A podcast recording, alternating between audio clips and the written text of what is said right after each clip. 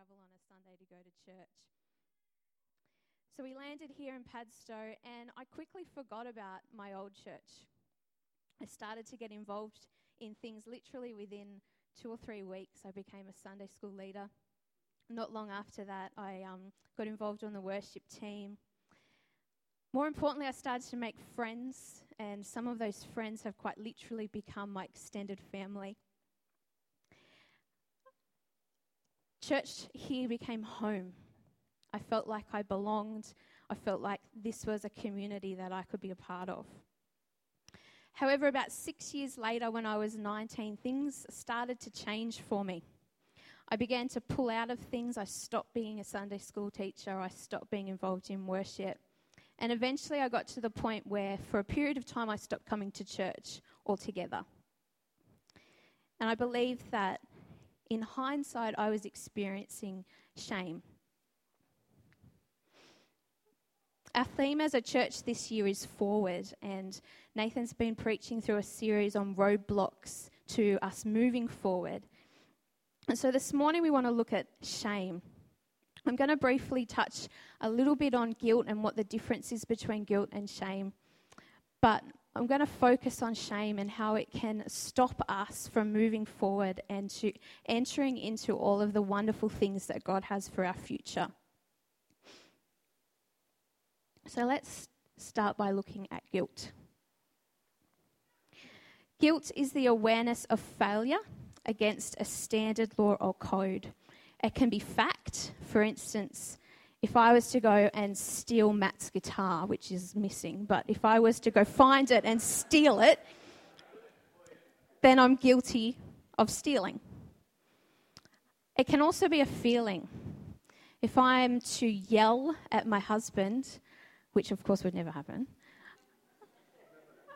I might feel guilty for yelling at him. Now, shame is closely related to guilt, but it is different. And as I've been studying this the last fortnight, I've realized it's really, really, really complex. And this might go horribly wrong, but let's just see. I want you to turn to the person next to you and spend 30 seconds trying to come up with a definition for shame. Go.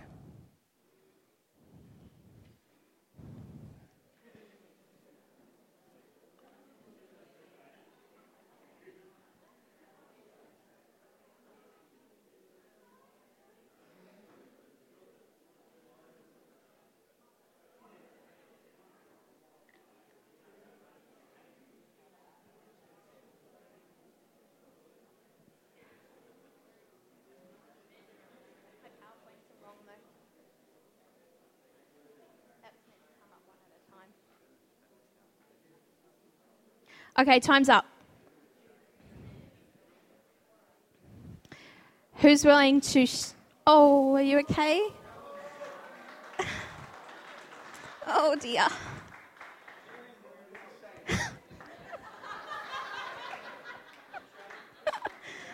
oh dear. Thanks, baby.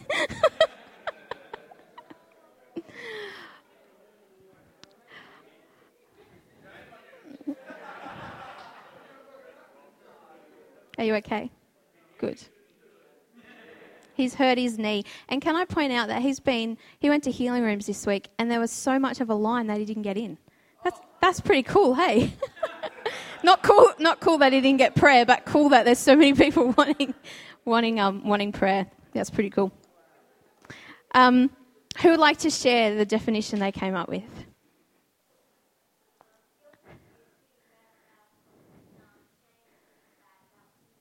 Yep. Awesome. It, it is a roadblock. Yep.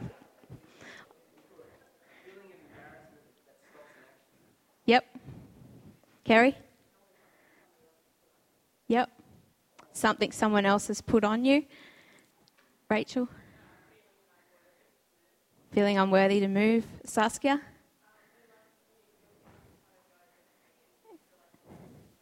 Yep all very, very, very good definitions. But you can see that there is a, a complexity to it because it can be a number of different things. Now, shame is a consequence of sin. Um, And, you know, we've all experienced it from one time or another. It can be a negative emotion caused by the awareness that we've done something wrong or that we have wronged someone else. Or, as Kerry said, someone has done something wrong by us. Shame can be um, caused by a hurt reputation or an embarrassment, in Mark's case. Whether or not this is due to sin, it's not necessarily because of something we've done wrong. Shame can also be a sense of failure in someone else's eyes, in God's eyes, or in our own eyes. As Saskia said, shame impacts deeply on our identity and who we think that we are. And it's often characterized by words like worthlessness and I'm not good enough. Now, there's heaps of stuff that can lead us to feeling shame. It can be shame. We can feel shame because of things that we've done wrong. We might feel shame because of lust, because of a sexual history, um, because of lying. We might feel shame about habits. We might feel shame about what we did on the weekend, even maybe what we did last night. We might feel shame because of stuff that's happened in our past. We might feel that we're not good enough to be a wife. We might feel we're not good enough to be a husband. We might feel shame around the fact that we're single. We might feel shame about our body. We might feel shame about the way we look, our social status. And we might feel shame because somebody's done something to us that was completely out of our control, but now we're left with this overwhelming feeling of I'm unworthy and I'm not good enough where guilt is a negative feeling because of something that we've done. Shame is when I begin to see myself negatively. Shame focuses on who I am. Now, I said before, as a church, it's our desire for us to move forward. We want to move forward into all the greatness and the goodness and the wonderful things that God has for our future. He has a plan, He has a purpose for every single individual in this place. But whenever you've gone to step forward, have you ever felt, I'm not good enough? I can't do this. What if they find out I'm a fake? You've got nothing to offer. What if they knew what you've done? What if they knew about that thing that you're trying to hide? This is the voice of shame. So, this morning, it's our goal, and I believe that God's already begun to do this, is for us to smash through that roadblock so that we can step forward into all that God has for us. So I think I'm just going to stop now and I'm going to pray that God will do that and that our ears will be open to hearing from Him this morning. God, I want to thank you that you know each person in this place. I want to thank you that your hand is upon each person, and I thank you that you have a plan and you have a purpose for each person. And God, I want to pray that as you continue to work in this service this morning, that you would be speaking directly to our hearts. I thank you that it is, our, it is your desire this morning for us to be free of, of guilt and shame. And so, Holy Spirit, come and do what only you can do this morning. In Jesus' mighty name. Amen. Now, the first record that we have of people experiencing shame was right back at the beginning in Genesis 3. We're going to read from verses 1 to 13. It says, The serpent was the craftiest of all the, world's anim- of all the wild, wild animals that the Lord God had made. One day he asked the woman, Did God really say you must not eat the fruit from any of the trees in the garden? Of course, we may eat fruit from the trees in the garden, the woman replied. It's only the fruit from the tree in the middle of the garden that we're not allowed to eat. God said you must not eat it or even touch it. If you do, you will die. You won't die, the serpent replied to the woman. God knows that your eyes will be opened as soon as you eat it, and you will be like God, knowing both good and evil. The woman was convinced. She saw that the tree was beautiful and its fruit looked delicious, and she wanted the wisdom it would give her. So she took some of the fruit and ate it. Then she gave some to her husband who was with her, and he ate it too. At that moment, their eyes were opened and they, and they suddenly felt shame at their nakedness. So they sewed fig leaves together to cover themselves. When the cool evening breezes were blowing, the man and his wife heard the Lord God walking about in the garden. So they hid from the Lord God among the trees. Then the Lord God called to the man, Where are you? He replied, I heard you walking in the garden, so I hid. I was afraid because I was naked. Who told you that you were naked? The Lord God asked. Have you eaten from the tree whose fruit I commanded you not to eat? The man replied, It, it was the woman you gave me who gave me the fruit, and I ate it. Then the Lord God asked the woman, What have you done? The serpent deceived me, she replied. That's why I ate it. We've just read the record of the fall of Adam and Eve from being perfect to becoming imperfect.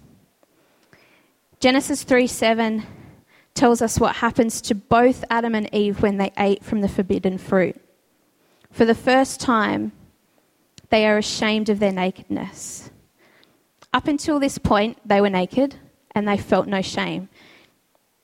In Genesis 2:25 it says that now the man and his wife were both naked but they felt no shame. And now here we are only 7 verses later and sin has brought this new horrific feeling of shame. And with this new feeling, Adam and Eve respond in three ways. The first thing they do is they cover up their bodies. Now, I went into my backyard last night, and unfortunately, I don't have a fig tree. So, I found the biggest leaves that I could find, and I'm not quite sure what kind of tree it is, but this, this was how big they were. and I'm, I'm going to get someone to um, come up the front. I'm just going to pick someone at random. This young gentleman down here looks like he'll do. it's okay, I'm not going to ask him to take his clothes off.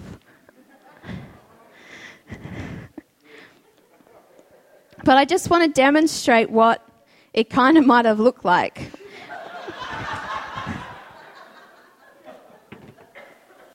now, I forgot to bring my sewing, my sewing kit, So I'm gonna, I'm gonna use.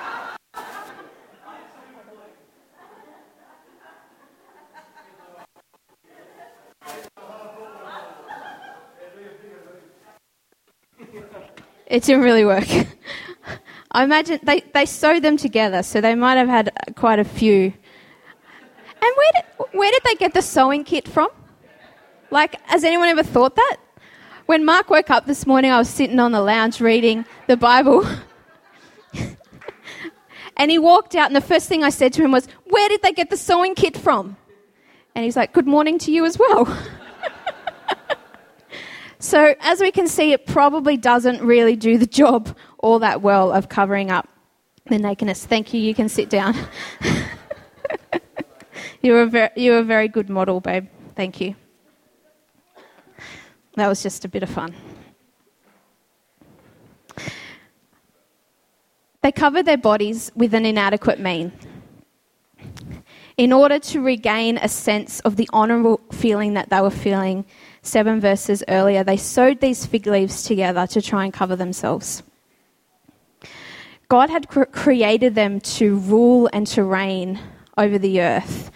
And now here they are feeling unworthy, ashamed, embarrassed and covered in fig leaves. I can't imagine that would be all that comfortable either. This is humanity's first attempt to cover personal shame through their own methods, and we've been doing so ever since. We use inadequate means to cover up our feelings of shame. For example, a victim of, of abuse may abuse other people to cover up the feeling of shame that they're feeling. If we feel that we're not good enough, we may cover up this feeling by striving for perfection. A person who feels shame for mistreating a loved one may cover this up by avoiding that person. A person who doesn't love themselves may cover this up by constantly pointing out flaws in other people. We also use inadequate means to try and cover up the emotional pain associated with shame. We can use things like food, sex, television, drugs, alcohol, work, and relationships, all as things to try and attempt to cover up the pain of shame. But the problem with fig leaves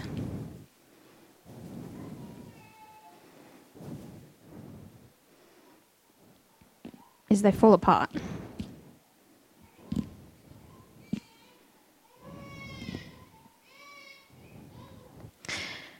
And just like fig leaves fall apart, the inadequate means that we use to try and cover up what we're feeling will also eventually fall apart. The second response that Adam and Eve had to their feeling of shame was that they hid from God. When God walks into the garden, Adam and Eve's first response is to hide from him. How on earth do you hide from God? But this was their response. They sensed that something wasn't just wrong with what they had done, but something was wrong with who they were.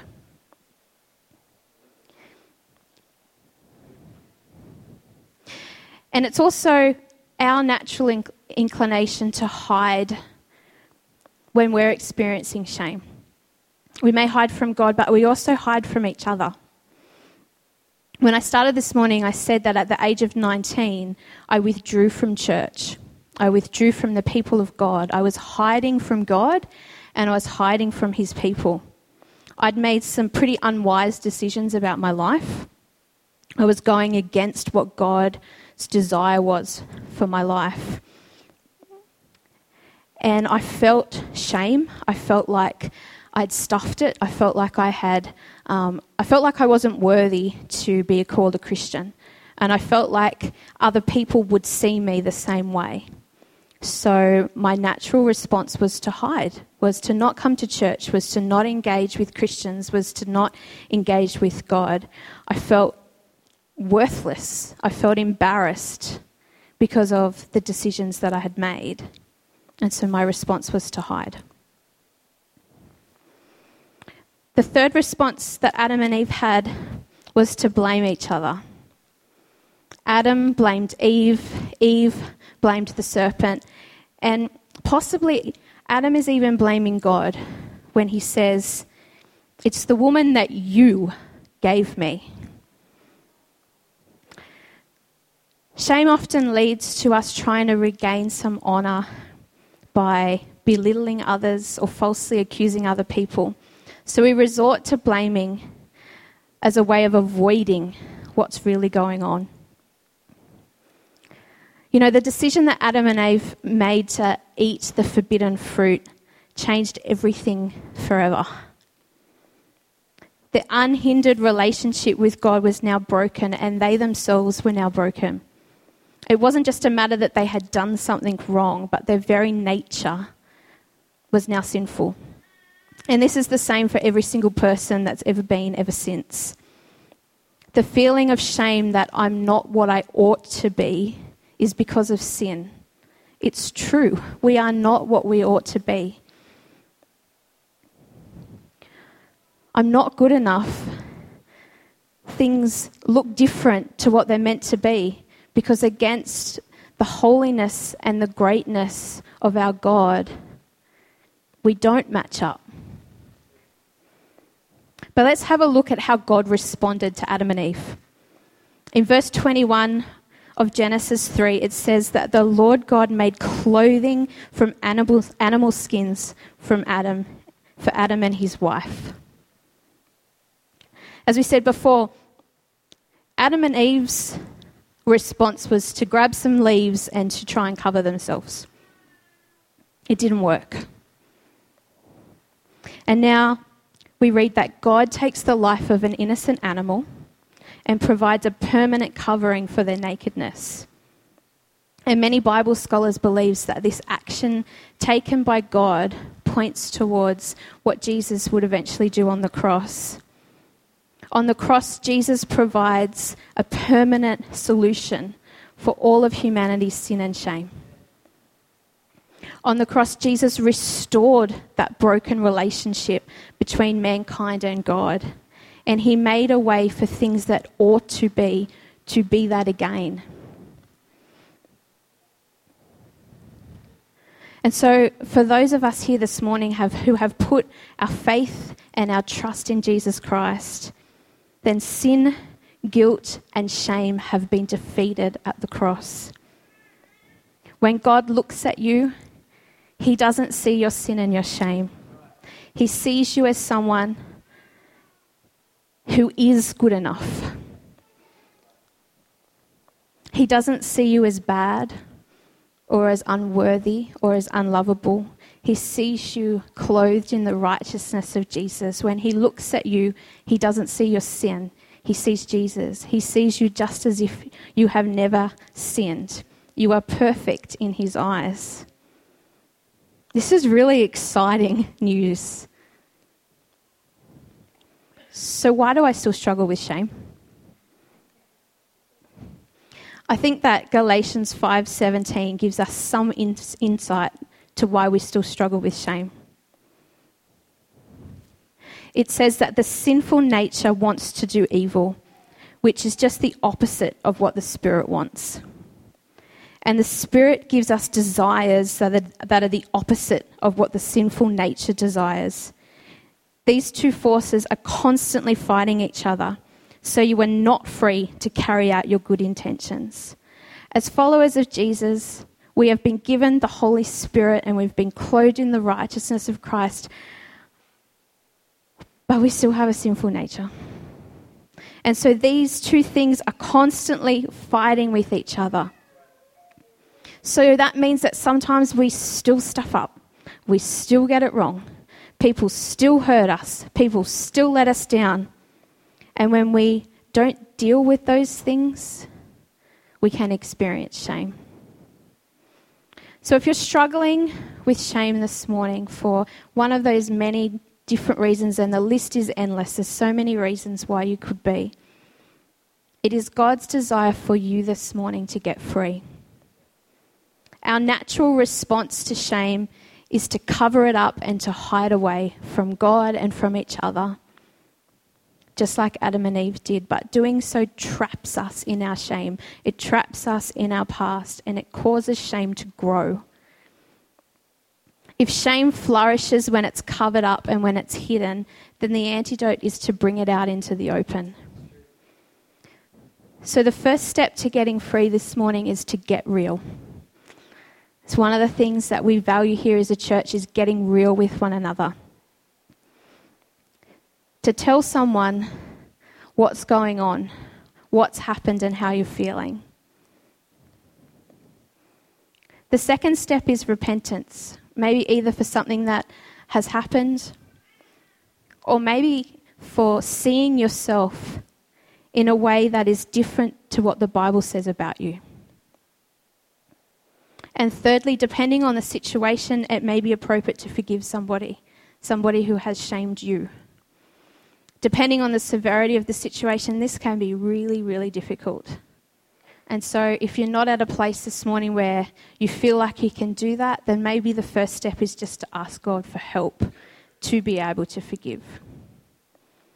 And finally, make a decision to believe the truth about who God says you are. As a church, we have a responsibility to help people find freedom from shame. As you can see, I eventually returned to church here. took me about a year or so. Actually, I can't really remember how long it took, but I think it was about a year. I made a decision to come back to God and to the people that I was hiding from. And this is what I found I found a, gr- a group of people who loved me, who called out the greatness that God had placed in me. I repented from the stuff that I had done and I made a decision to live differently. And people got around me and reminded me of who I was in Jesus. And I began to see myself differently. I no longer felt unworthy and like I wasn't good enough to carry the name of a Christian. My feelings of worthlessness and embarrassment were replaced with peace, relief, and a hope. We saw this demonstrated in an incredible way when we were in Cambodia two years ago. Mark and I had the privilege of, vis- of visiting with um, a rescue home for girls who had been forced into prostitution. Now, these girls had experienced unthinkable things abuse, they'd been broken and crushed and disappointed by people that they trusted. However, when they came into the safe and supportive environment of the rescue home where they were cared for and they were accepted and they were told that they were worthy of love, they began to thrive. Cambodia is a society that says that you should feel shame because of what you've experienced. But here in the rescue home, they were experiencing a godly culture that said different. See, shame depends on us buying into the belief that we are unworthy, damaged, or not good enough. And so when we choose to reject that and we, we choose to embrace the identity of who Christ says we are, then we can live free of shame. So this morning I want to call three groups of people.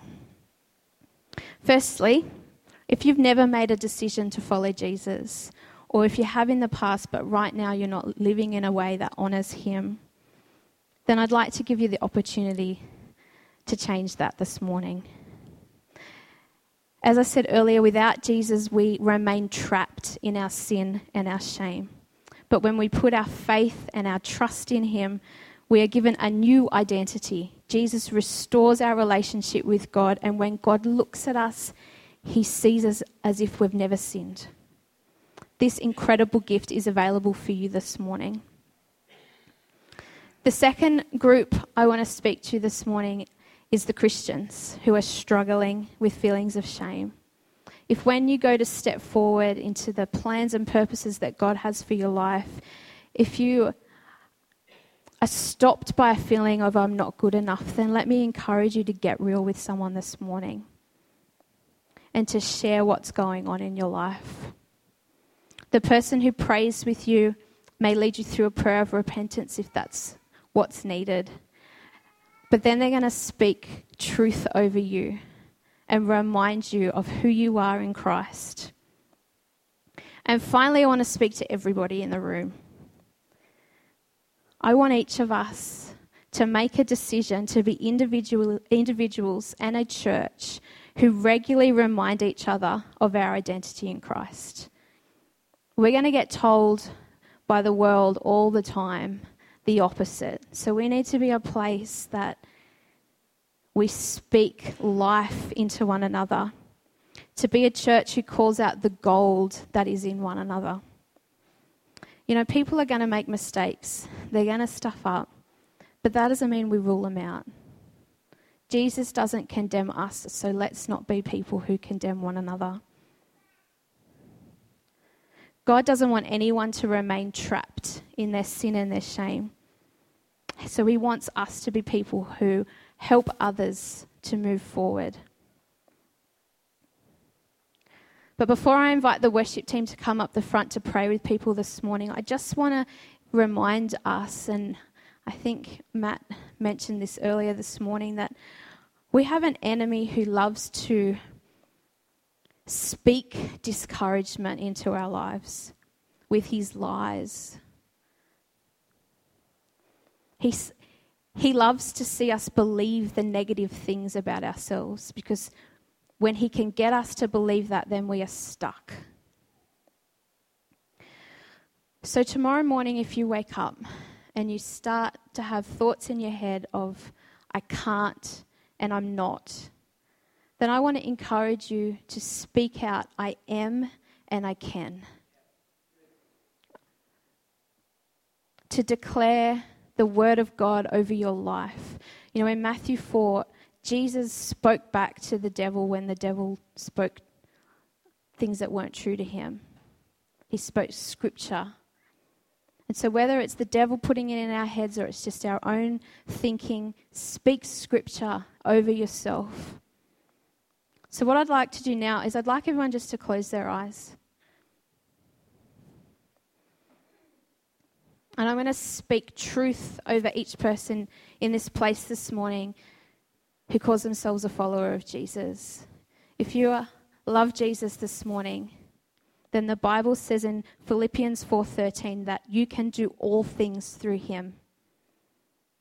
In John 15:16 it says that you are chosen. Ephesians 2:10 says you are designed for good works. 2 Corinthians 2 Corinthians 5:17 says you are a new creation. Colossians 3:12 says you are loved. Romans 15:7 says you are accepted. 1 John 1:9 you are forgiven. Ephesians 2:22 you are the dwelling place of the Holy Spirit. Galatians 5:1 you are free. Romans 8:37 you are victorious. Ephesians 1 7, you are redeemed. Ephesians 4:24, you are righteous. 1 Peter 1:23, you are a precious child of God. God, I thank you for the truth of your word. And God, I pray in the name of Jesus that you would break the shackles of shame this morning. That Holy Spirit, you would come and you would bring freedom in this place. Holy Spirit, come and do a work in our lives this morning. We thank you for who you say we are in Jesus. And we choose to stand on that this morning, to believe that, to live our lives in that manner.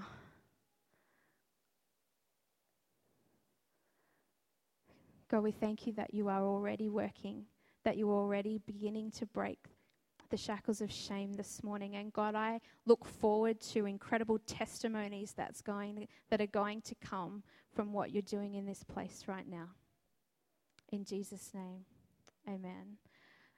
So I'm going to invite the worship team to come forward and a few extras to come forward. And they're going to stand along the front this morning. And if you fit into category one or two, then I'd love to invite you to come forward and one of these wonderful people will pray with you and they will speak this over your life. And if you'd like to take that home with you, you can take a photo or there's printed copies up the front on the stage as well.